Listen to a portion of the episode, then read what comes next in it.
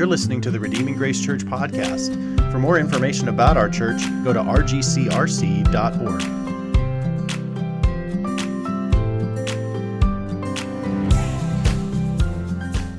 Testament. This sets up the framework for everything. Your entire Bible is flowing out of what God communicates to Abram in this passage.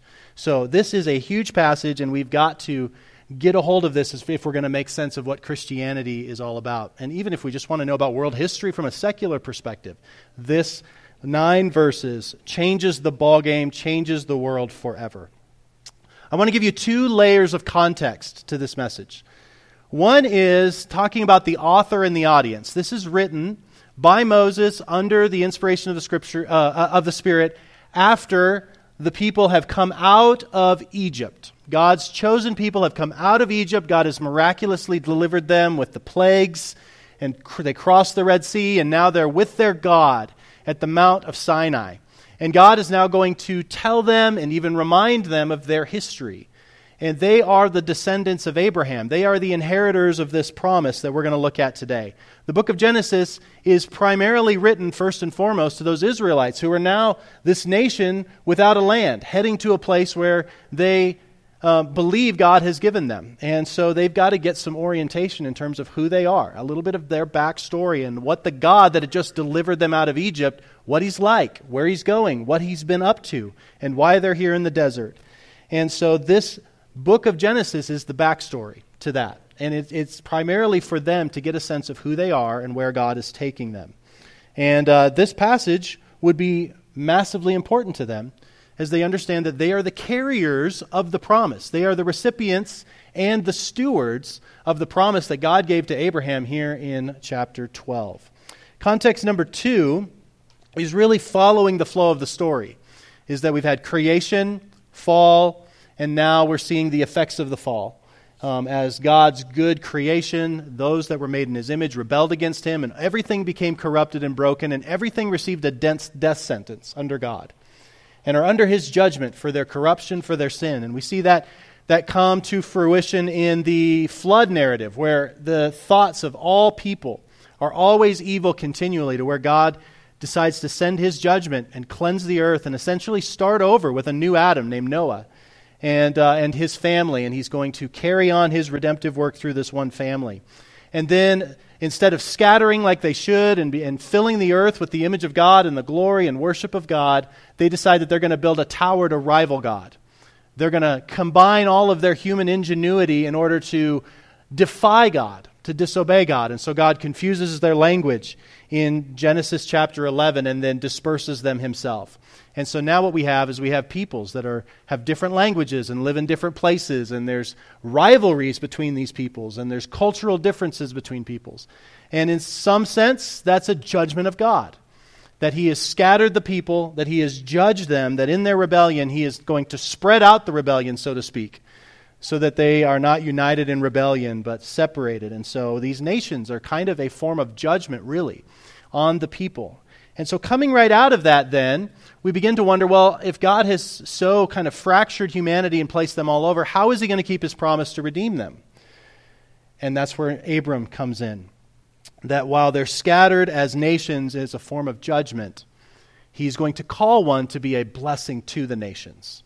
So, the judgment of scattering the nations, separating the people, is not the final word. Yes, it's a judgment. Yes, it's going to last for a long time, but God is going to draw it all back together, and He pours out all of this promise on one man named Abram. So that's our context there, is that we've got the author and the audience and what is being communicated, but then we also, in the flow of the story, this is where we're at. So I want to answer four questions in our message today. Four questions. First two will be easy, second two will take a little bit of time. First one is Who is Abram? So we're just going to ask that. Who is this guy?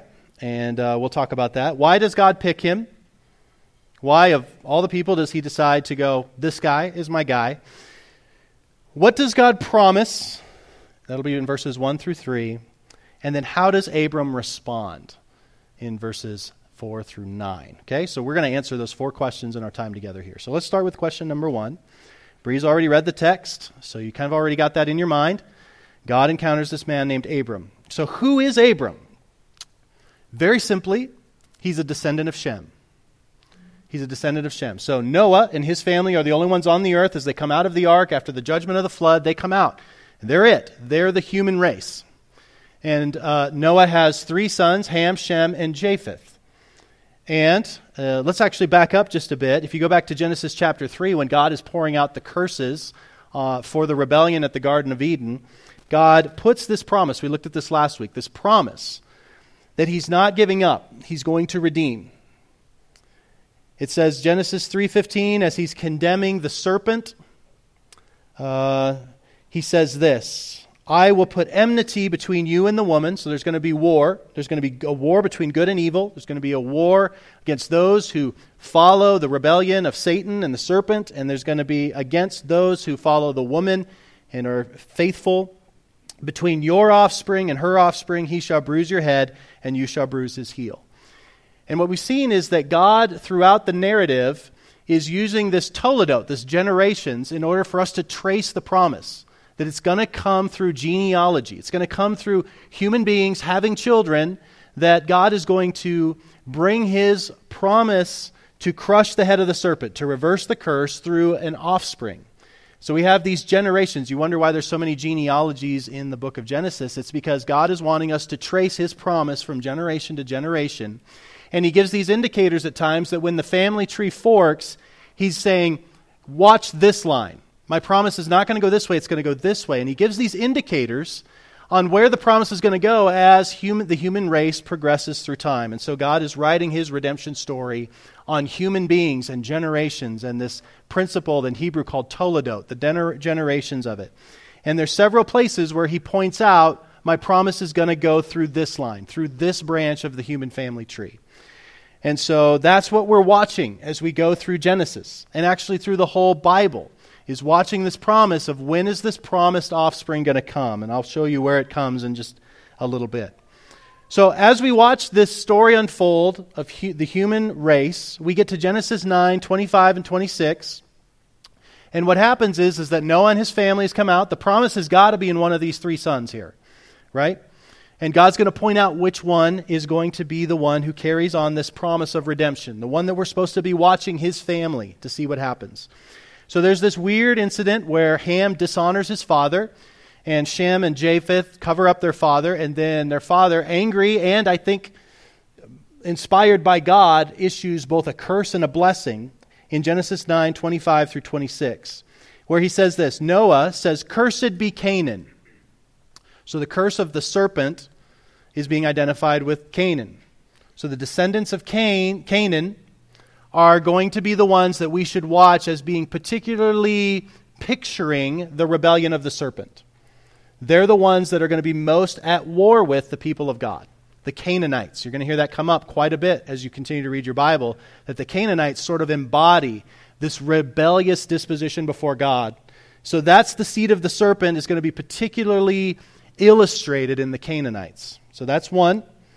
And then Noah continues to give this prophecy, which shows us how to watch the offspring, his offspring, and, and how they're going to divide into these two ways. One is he says, verse 26, Blessed be the Lord, the God of Shem, and let Canaan be his servant. So I want Shem to be the prominent one. He's going to defeat the Canaanites, the descendants of Shem. May God enlarge Japheth and let him dwell in the tents of Shem, and let Canaan be his servant. So if we see that through tracing the promise of Genesis 3:17, we should be keeping our eyes on Shem. The promise is going to go through Shem. The, pro- the seed crusher, or the serpent crusher, is going to come through Shem. Watch him.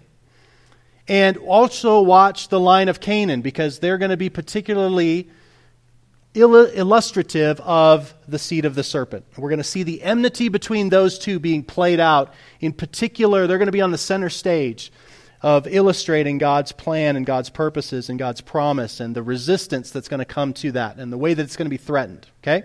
So that's the clear road sign. This is the direction. This is the fork in the road. Walked Shem. So you, you sometimes hear people talk about the Semites, right? That comes from this word. Anti Semitic is to be against the descendants of Shem. So the Semitic people come from Shem. All right, so then that brings us to uh, chapter 11, verse 10. If you look at that in your Bible, these are the generations of Shem. So now the story resumes after the Tower of Babel, and God's like, Remember, I want you to watch the descendants of Shem. And so then he begins to trace it. And you get this genealogy that lists a number of names, and it's showing you where to trace this promise of redemption. And then it lands in verses 27 through 32. It says, These are the generations of Terah. Terah fathered Abram, Nahor, and Haran. And Haran fathered Lot. Lot's going to play a part of the story here for the next few chapters. Haran died in the presence of his father Terah in the land of his kindred. So that means that Lot's dad is dead. So one of the other brothers is going to take him, which is going to be Abram. Abram's going to look out for his dead brother's child. Lot. That's going to be important down the line. Terah in the land of his kin- kindred in Ur of the Chaldeans. And Abram and Nahor took wives. The name of Abram's wife was Sarai and the name of Nahor's wife Milcah, the daughter of Haran, the father of Milcah and Iscah. Now Sarai was barren, she had no child. That's significant.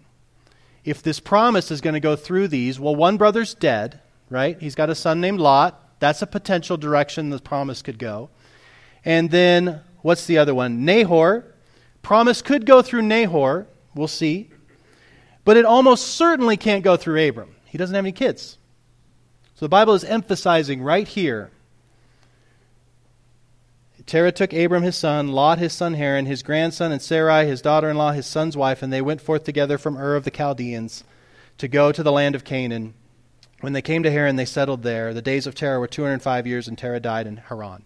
So, there we go. So we're tracing this Toledot. It's pointing us, it's tracking, it's this little tracker device and we're like, this family. So there you go. Who is Abram? He's a descendant of Shem. He's eligible to be the carrier of the promise. Unfortunately, he doesn't have any kids. And this promise is dependent on children. So this is where the tension is built up in the story, right? This is where we've got the conflict. If you know good storytelling, we've got a problem here. That it's lining up here, that we've got a really old man who hasn't been able to have kids, and somehow the promise has to find its way through here. So, Question number two. So Abram is just a descendant of Shem. That's uh, answer to question number one. Who is Abram? He's a descendant of Shem. Potentially the route that the promise could go through. So God is being consistent in his promise. It's going to come through Shem. Let's point out Abram. Number two, why does God pick him? Here's the answer I have God wanted to. We don't have anywhere where it gives a clear indication of any qualifications that Abram has other than it's impossible for it to happen in any sort of worldly sense through him. If God is going to pick Abram, he's going to have to do it entirely himself. Abram cannot contribute or help at all. So why does God pick him? Not because he's particularly godly. Joshua 24:2 tells us that he and his family served other gods. So he is not a worshiper of the one true God, at least not exclusively. He's a pagan from a family of pagans living in a pagan land. So God's not picking him because he's got spiritual credentials. Not picking him because he's young and vigorous and could have a lot of kids. No, he's old. He's old. He's too small to conquer a big land like Canaan. It is going to be utterly impossible for, for Abram to be the one through whom the seed of promise passes through. And that might be exactly why God picks him is because he's going to get full glory out of accomplishing this thing. So it's not the credentials that Abram brings to the table. It's not that he has got anything going for him by which God would go, yes. It's not like God's collecting resumes on Indeed.com and then doing some interviews and picking the best candidate. He just decides, no, I'm going to take my whole world plan, and I already said it's going to be a descendant of Shem. You. Yeah, you. You're my guy. Let's go all, all of my plan is going to funnel through you. You think of an hourglass, right? All this sand has to go through this one little thing, and then it's going to go out to everybody. And that's exactly what's happening. God in the narrative is taking his big, massive, eternal plan, and he is funneling it all through a couple that's 75 and 65, that's bringing nothing to the table. And then it's going to go out and be a blessing to all the nations. This is at the very center of the funnel. Only one grain of sand can come through at a time, only one couple is now the carrier of all of God's redemptive plan for the world for eternity. So, why does God pick him? God just simply decides, You're my guy. I'm going with you. And God attaches himself to Abram in a really beautiful and glorious way. So, here we go. Now we can kind of get into the meat of our text here. Question number three What does God promise? Look at chapter 12, verses 1 through 3. Here's what it says. So, here we go. God just shows up right here. Chapter 12. Now the Lord said to Abram, Go from your country and your kindred and your father's house to the land that I will show you, and I will make of you a great nation, and I will bless you, and I will make your name great, so that you will be a blessing. I will bless those who bless you, and him who dishonors you I will curse, and in you all the families of the earth shall be blessed. All of God's redemptive plan is going to come through you, Abram and I have uh, some things I need you to do. And God just says, look at how many times He says, I will, I will, I will, I will, I will. This whole thing rides entirely on the will of God. And He is declaring, I have willed it, so let's go. Let's do this thing. There's two commands with three promises under each of the commands, okay? So, command number one is the very first words that Abram hears go. That's in the imperative form. Go. Now Abraham said to Abraham, Go from your country, your kindred, and your father's house to the land that I will show you. Go. I have promises that will undergird your obedience. Your obedience is going to be based on promises. You're not earning this, I'm already granting it to you. But the fact that you're receiving these promises is going to be demonstrated by the fruitfulness of your obedience. You're going to go, right? And look at the call go from your country. So, However, you're identifying as a Babylon, you're no longer to identify as a Babylon, Babylonian anymore. Go from your kindred, your own little community. You're no longer identified by that anymore. You're going to leave there. And from your father's house, leave father and mother, Abram, and follow me. From all of the things that you identify with, and you're going to go all in on a promise you can't see, with a God that you don't know very well. You're going to lose everything you know and see for something you don't know very well and can't see. Let's go. Here's my promise. Doesn't even tell him where he's going to go, right? Go to a country that I'm going to show you. Just, well, wait a minute. And you kind of go, if you're Abram, you'd kind of want to go, well, let's, let's, let's get Zillow out. Let's kind of see what houses are available. Where are you wanting us to go? We got to calculate the cost of living. I'm going to have to do, you know, like none of that. God doesn't give him any of that. So Abram is just minding his own business, doing what 70 year old, 75 year old men do. Probably getting up early, getting with some of his buddies at McDonald's, getting some coffee, talking about the good old days and what's wrong with the country, right? What 75 year old men do. He's just sitting at McDonald's doing that, and then all of a sudden he's headed home from coffee and feeling a little bit better and a little bit worse at the same time from hanging out with his friends. And God just, you, all right, let's uh, pack your stuff. In fact, don't pack very much of it because we're, we're going. Um, and I am promising to do these things. And we've got from his country, you're not to identify with your country anymore. Your larger social community, you live in Rapid City, you live in Black Hills, you're not to identify with that anymore. And your immediate family, the hopes and dreams and expectations of your family, those are gone. Those are done. You leave your father's house. You're not under that obligation anymore. You're going to disappoint them. You're going to change the direction of the family. Your identity is different now. And here's why because of what I'm going to do, what I'm going to promise you. And he gives three big promises to undergird this command.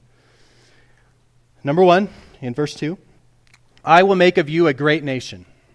So this is, this is bigger than just, I'm going to make you a great people like you're going to have a lot of kids and you're going to be sort of significant. No, you're going to be a nation, like a geopolitical nation with structure and borders and land. It's a big promise. I will make you a great nation.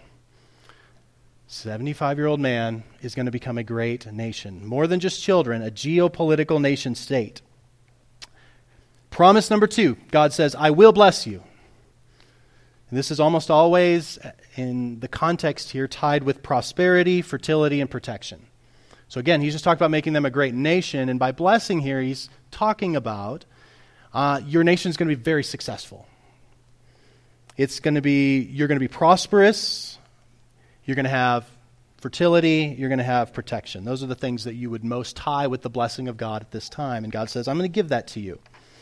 You're going to do well as a nation, you're going to do well as a people. And, uh, uh, promise number three make your name great. You will be remembered, Abram.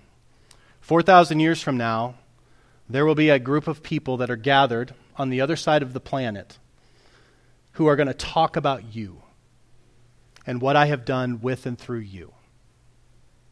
And here we are. I will make your name great. Your name, Abram, will be remembered. Your legacy will far outlive you.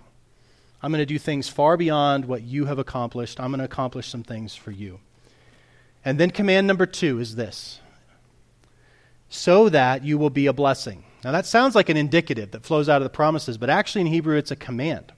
You will be a blessing, Abram. The whole point of these promises is not just to bless you, that's true. But you have a command to be a blessing. So you're going to go into a foreign land, you're going to have a lot of conflicts, and your orientation will always be towards blessing them. That's what your purpose is, Abram, is not to fight for me against them, but to be a blessing to them. I have judged them, I have scattered them, and you are the conduit by which I'm going to gather them back up and give them a blessing.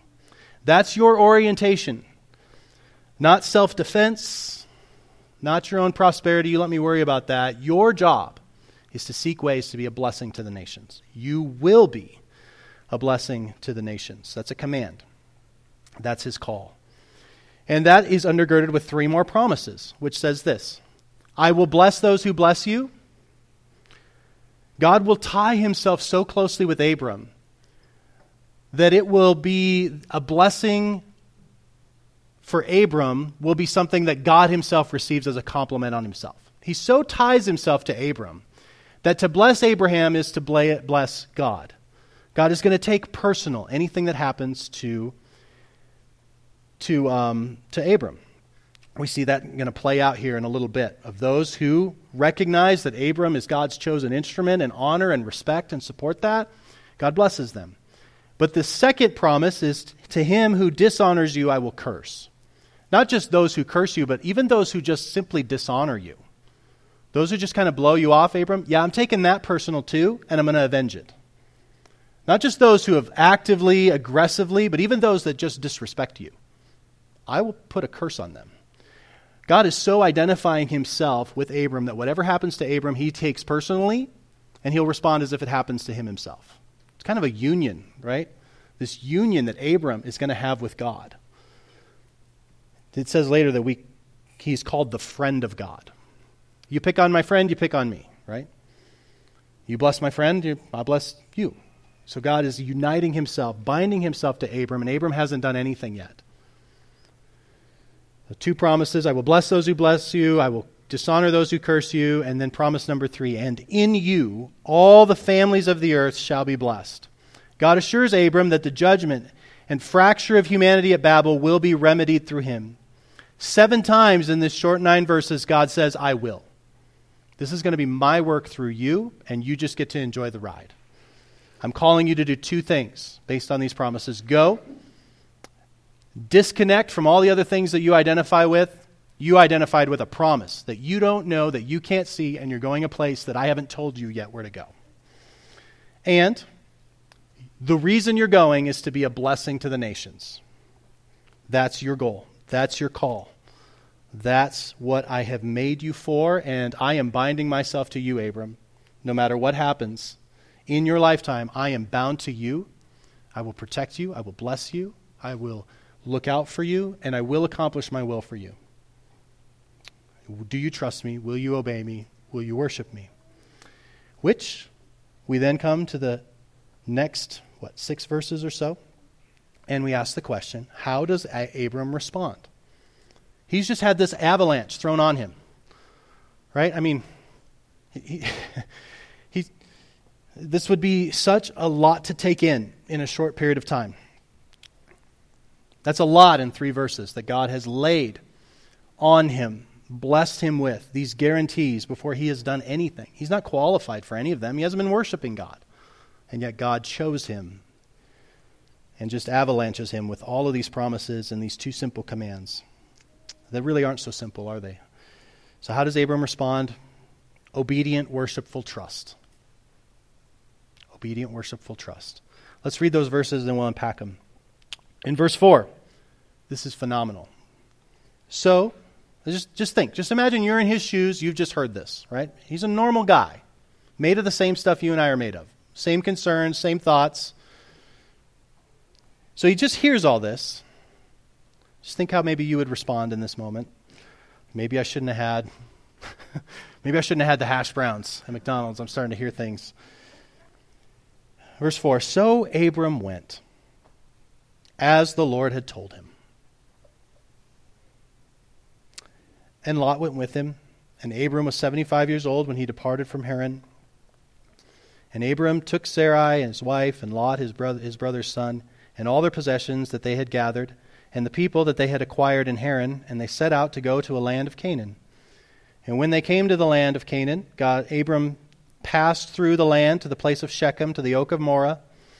At that time, the Canaanites were in the land, and the Lord appeared to Abram and said, To you, to your offspring, I will give this land. So now he finally told, tells him, This one, this one you're standing on. So it's not till he actually like completes his obedience that then God gives him the answer, which just just a little pro tip on walking with God, he does that a lot. you don't always know until after you've obeyed what the point was. So he built there an altar to the Lord who had appeared to him, and from there he moved to the hill country to the east of, at Bethel and pitched his tent, with Bethel on the west and Ai on the east. And there he built an altar to the Lord and called upon the name of the Lord. And Abram journeyed on, still going towards the Negev. Okay, let's unpack this. How does Abram respond? Very simply, it's obedient, worshipful trust. But there's a whole lot more to it than that. Underneath that simple explanation, let's just point out some things. So, no, no offense to God, but this is bonkers. This is crazy. This, this, is, this is silly. This is ridiculous. This is insane. This is impossible. This is an impossible thing that God has just put on him. At 75 year old and a 65 year old childless pagan couple, couple are God's choice to save the world through having kids. This is insane. It's crazy. There are three things this couple absolutely cannot do. Number one, have kids. Number two, take over a land filled with Canaanites. Number three, meaningful meaningfully impact all the families of the earth that are scattered everywhere. There are three things they cannot do. And God is calling them to do those things, and He will do them. And he, they, Abram just believes Him and acts, moves, obeys. Abram responds. He doesn't come to God with going, I've got some questions, I've got some doubts. Let me bring the medical records for me and my wife. This isn't going to happen, right? No quibbling that we know of. God, here's my budget. I can't afford this. Math doesn't check out. Somebody else is probably more qualified for this. Nope, none of that from Abram. Verse 4 So Abram went as the Lord had told him, giving up everything he can see to chase down the promises that he can't see. Sometimes we make life with God very complicated. This was a complicated plan God just laid out before Abram, but the response was simple Trust me. Do what I ask you to do. Hebrews 11, 1 and 2 defines faith this way Faith is the assurance of things hoped for, the conviction of things not seen. For by it, the people of old, speaking of Abram, received their commendation. There were promises they couldn't see, and they cashed out what they could see to buy up what they could not see. It's called faith. Abram is called to leave everything he sees and knows and can count to receive what he cannot see, what he does not know, and what he cannot count. And his answer to the Word of God is, Yep, packing up right now. I'm on my way. Lot went with him. Abram was 75 years old when he departed from Haran. It just continues to emphasize his age. Like, this is not what 75 year old men usually do. He's called in Ur, according to many different texts speak of him leaving Ur, some speak of him leaving Haran. I think that's just that's not a contradiction in the scriptures. That's just to say this was a process. This took a little bit of time for him to pull off. to disentangle himself and get himself where God wanted him to do. So this was not a quick obedience in one day. This is years of working himself in obedience to God. He didn't get there overnight, he had to work his way there. He had to disentangle himself, and that was a bit of a process. Verse 5 Abram took Sarah, his wife, and Lot, his brother, and their possessions and they gath- that they gathered, and the people that they had acquired in Haran. That's fascinating, that word, the people they acquired.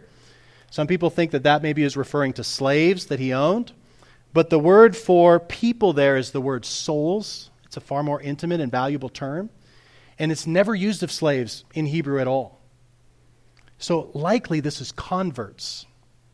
Abram has been talking about this God and this promise. And there's been some people that have believed it with him. So this is not him coercing a bunch of slaves to go with him. The way the language is constructed is that people that, these are people who are persuaded that yes, Abram did receive a call from God, and we'd like to join him in the quest that God has given him. So that's just a fascinating thing there that that's probably converts, souls, not slaves, but souls that have been persuaded of Abram's call and are joining him in this caravan to a new land, to a promise from a strange God. And they sent out to go to Canaan, verse 5.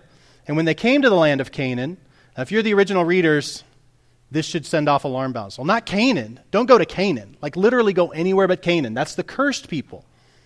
Like, go find some land in a nice, safe suburb where you can have some land and you can build a house and you can have peace. Don't go to the hard part of the earth.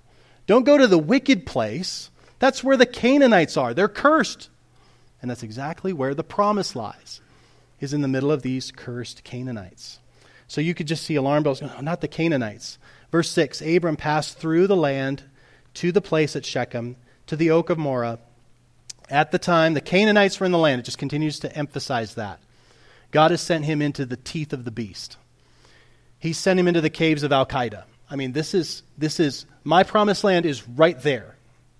Right there in the most dangerous place of the people I've already cursed. Yep, sending you right into conflict. At that time, the Canaanites were in the land, and the Lord appeared to Abram and said, To your offspring I will give this land. Not this land. Don't give me this land. You know how much work it's going to be to get this land? This is yours. I'm giving it to you. So, again, just continuing to expect trust from Abram. God is calling and sending him into the very heart of evil, calling him from comfort, security, predictability to receive God's blessing and promise in the middle of wickedness. Friends, God calls his people out of the world always to send them back into the world for the sake of the world. He's already setting in the course of faith. The course of walking with him is already being set here in Abram, called out of the world in order to go and be a blessing back into that same world. Not of it, but in it. A world of a life of worldly safety, world security, distance, predictability is not the life of faith that God promises. Abram does not get any of those things. He gets a promise he does get a promise, I guess, in some sense, that God will protect him, but that's not something that he's going to be able to calculate in worldly terms. This Oak of Moreh is fascinating. It literally means teacher. Almost assuredly, this is a place of temple worship and or, uh, pagan worship and instruction. So God sends him to the place that's known for instruction in wickedness and says, Right here, this is your land. This is going right into the middle of the mosque and go, Right here, I want my worship here. And you're going to bring it. You're going to bring it here. So, right here at the Moreh, this, this revered place of pagan worship and instruction, right there in the darkest demonic place, I'm giving you this land. And God doesn't tell him at first, but then, once he's there, says, Hey, if God would have told him at the beginning where he was sending him, Abram might not have wanted to go. It's not until he gets there that he then goes, Right here, this spot. I'm going to give this land to you. This Canaanite land is going to be yours. And that's true with us, right? If, God, if you look back on your life and the decisions that God has had you make, if He'd have told you what it was going to cost, you might not have done it. But now you look back and you see His faithfulness, right? We all have stories like that. Verse 7 So he built an altar there to the Lord who had appeared to him. That's audacious. An altar to the one true God in the midst of pagan instruction. The oaks of Moreh is going to be a place of the worship of the one true God. From there, he moved to the hill country to the east of Bethel and pitched his tent with Bethel on the west and Ai on the east, and there he built an altar to the Lord and called upon the name of the Lord. Another altar he builds. And then Abram journeyed on, still towards the Negev. And so Abram is continuing to be this nomad who goes and just spreads sort of the worship of God. So think of Abram's response here. He pitches a tent, but he builds an altar. That's significant. That's not by accident. When God says, This is your land, he doesn't start clearing it for the foundation of a house. He pitches his tent and goes, I'm going to put a foundation for an altar. My renown and success in the land is not nearly as important as this being a land that's dedicated to the worship of God. I'm temporary. Worship of God is to be permanent here. So his priority is not to all of a sudden get the comfort set up of going, here's our land, let's, let's start seeding the ground, let's start figuring out where the dog's going to live. It's going, first and foremost, we need to set up a permanent structure for the worship of God. This is going to be a place that's marked by the worship of God. So he pitches tents temporarily. He's temporary. He's not going to invest in this worldly sense there. He's going to live in a tent and he's going to let the place be marked by the worship of God. That's what's permanent to him. His resources, you're going to see this again and again, his resources are not going to be in building his own greatness, but in the worship of God. The worship of God is going to be the priority of Abraham. He's not uh, always going to get it right, but we see right here that he is considering himself a nomad and this place as a place of worship. His priority is the public worship of God in this place, not his own comfort, security, and status. He trusts God for that. As long as I'm worshiping God, I can live in a tent and be content. I don't need a big mansion, I don't need to clear a big ground for this. I can live temporarily as a nomad in this world as long as God is getting the worship he deserves here. He's tying his identity to the worship of God, not the comforts of this world. He pitches a tent for himself, but builds altars for God. He embraces that he's going to be a nomad in the world. His lasting legacy will be worship, not possessions. Abram refuses to invest in tempor- temporary realities. And the question, I guess, that Abraham confronts us with here is that are we like that? Do you have a tent, so to speak, in terms of your worldly investments? And an altar built for eternity in terms of where you're investing yourself? Are you invested in the corporate worship of God or the temporary comforts of your own life? Look at your stuff, your calendar, your budget. Does it look like a simple nomadic, I'm just passing through here kind of life? With a massive, extravagant, lasting investment in that which lasts forever, which is the worship of God. Just would be something to consider. So, these nine verses. The answers to these four questions God sets the train tracks for the rest of the Bible that it will run on. The rest of the train of God's redemption runs on the tracks set here in these nine verses. Who is Abram? He's a descendant of Shem. Why'd God pick him? Because uh, he wanted to. What does he promise him? Unbelievable blessing so that he would be a blessing. And how does Abram respond to receiving the promise? Obedient, worshipful trust for the rest of his life.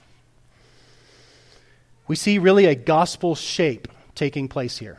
That this is how the plan of God is going to work. This is how he's going to interact with individuals, really, in, in many ways, from here on out. It's really gospel shaped. For thousands of years, this is going to be the trajectory. This is going to be the response that he's looking for in people. This is going to be, he's going to, he's going to continue to be a God that makes promises and keeps them and asks people, those who will trust in his promises over all things, will get to receive the blessings. It's those who trust in the promise that will get the rewards. And this is very gospel shaped. Let me show you this in the book of Matthew. Just thinking of this, how God's call works what the response God's looking for and the blessing that kind of comes out of it. And now look at the Gospel of Matthew. Let's fast forward 2,000 some years and just see if God hasn't been somewhat consistent here. That there isn't a gospel shape to this call of Abram. Let me just show you four quick verses. Matthew 1 1, beginning of the Gospel of Jesus Christ. Here it is. The book of the genealogy of Jesus Christ, the son of David, what? The son of Abraham the fulfillment of the promise. Through your offspring, all the world will be blessed. Matthew starts there with a genealogy, echoing back to Genesis, going, God has promised that he is going to bring a seed of a woman through genealogy And guess who qualifies? Guess who is that seed? And I need you to know that that Genesis 12, 1 through 9 promise is Jesus. Look at Matthew 4 19. God, the God man, Jesus himself comes.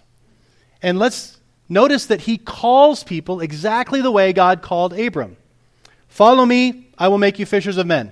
Let's go. Right? Isn't that what God did to Abram? All right, go, and I'll show you. And I got promises. And Jesus is, Follow me, doesn't tell him where he's going doesn't tell him what all following him looks like. He's going to unpack that as they go. And I will make you fishers of men, I promise, right? You, follow me.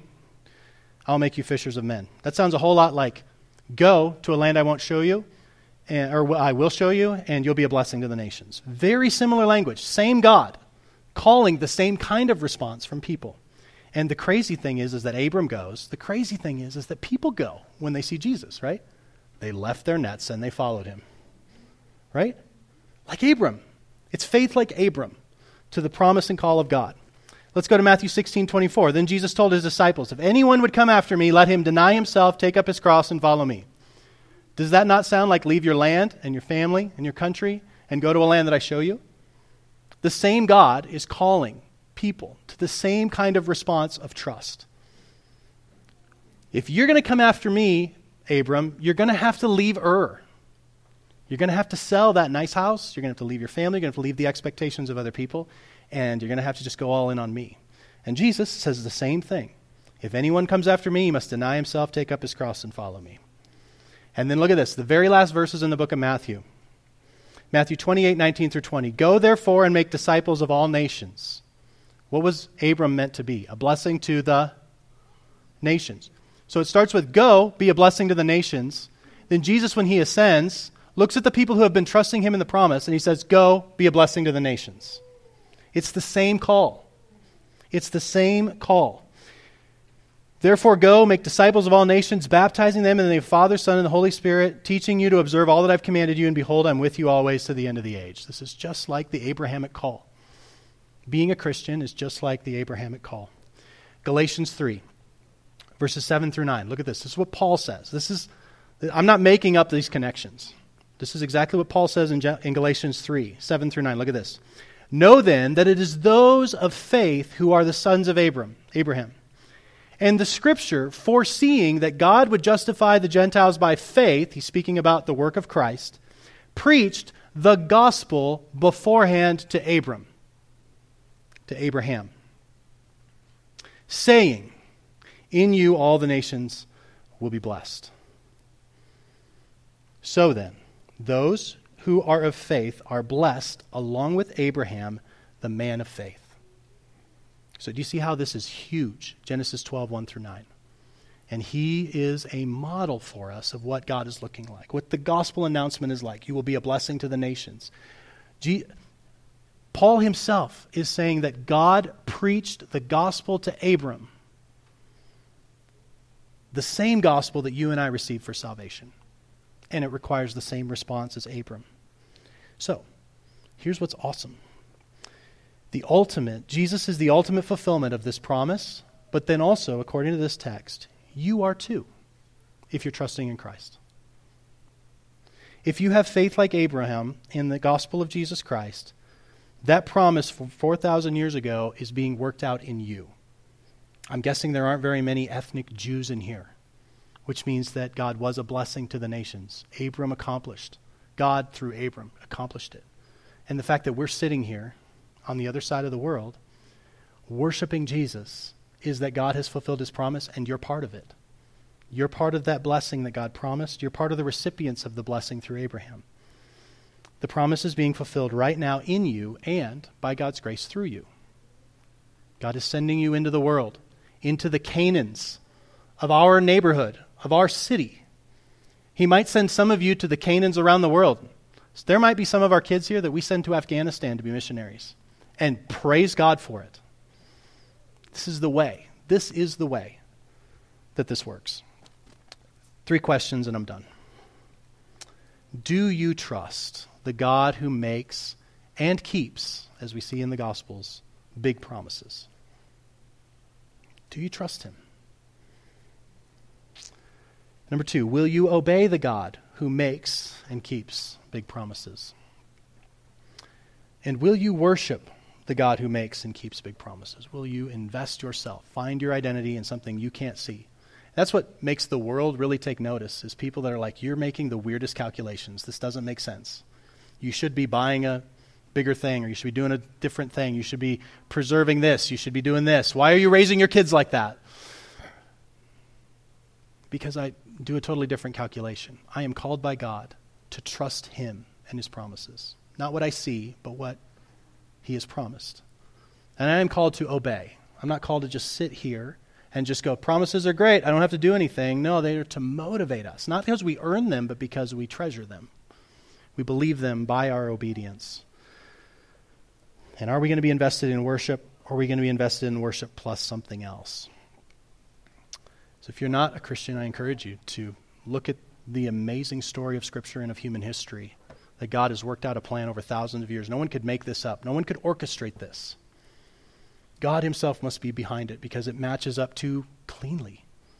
He's accomplished it, and the promise is extended to you. Go from your life of sin to a land that I will show you through the means of Jesus Christ.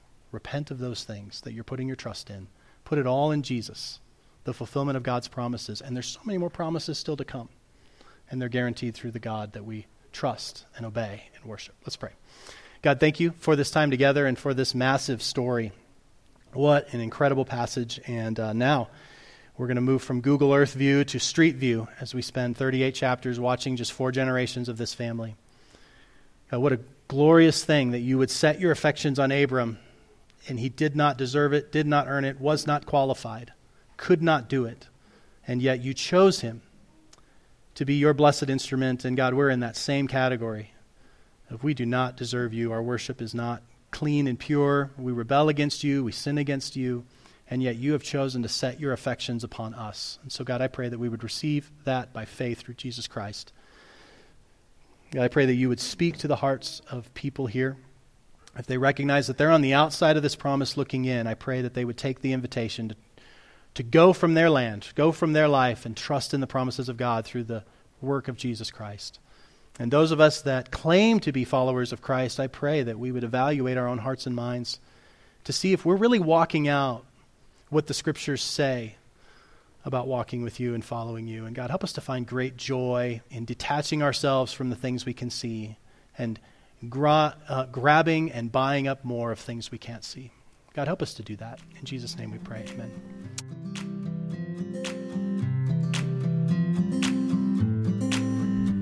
Thank you for listening to the Redeeming Grace Church podcast. For more information about our church, go to rgcrc.org.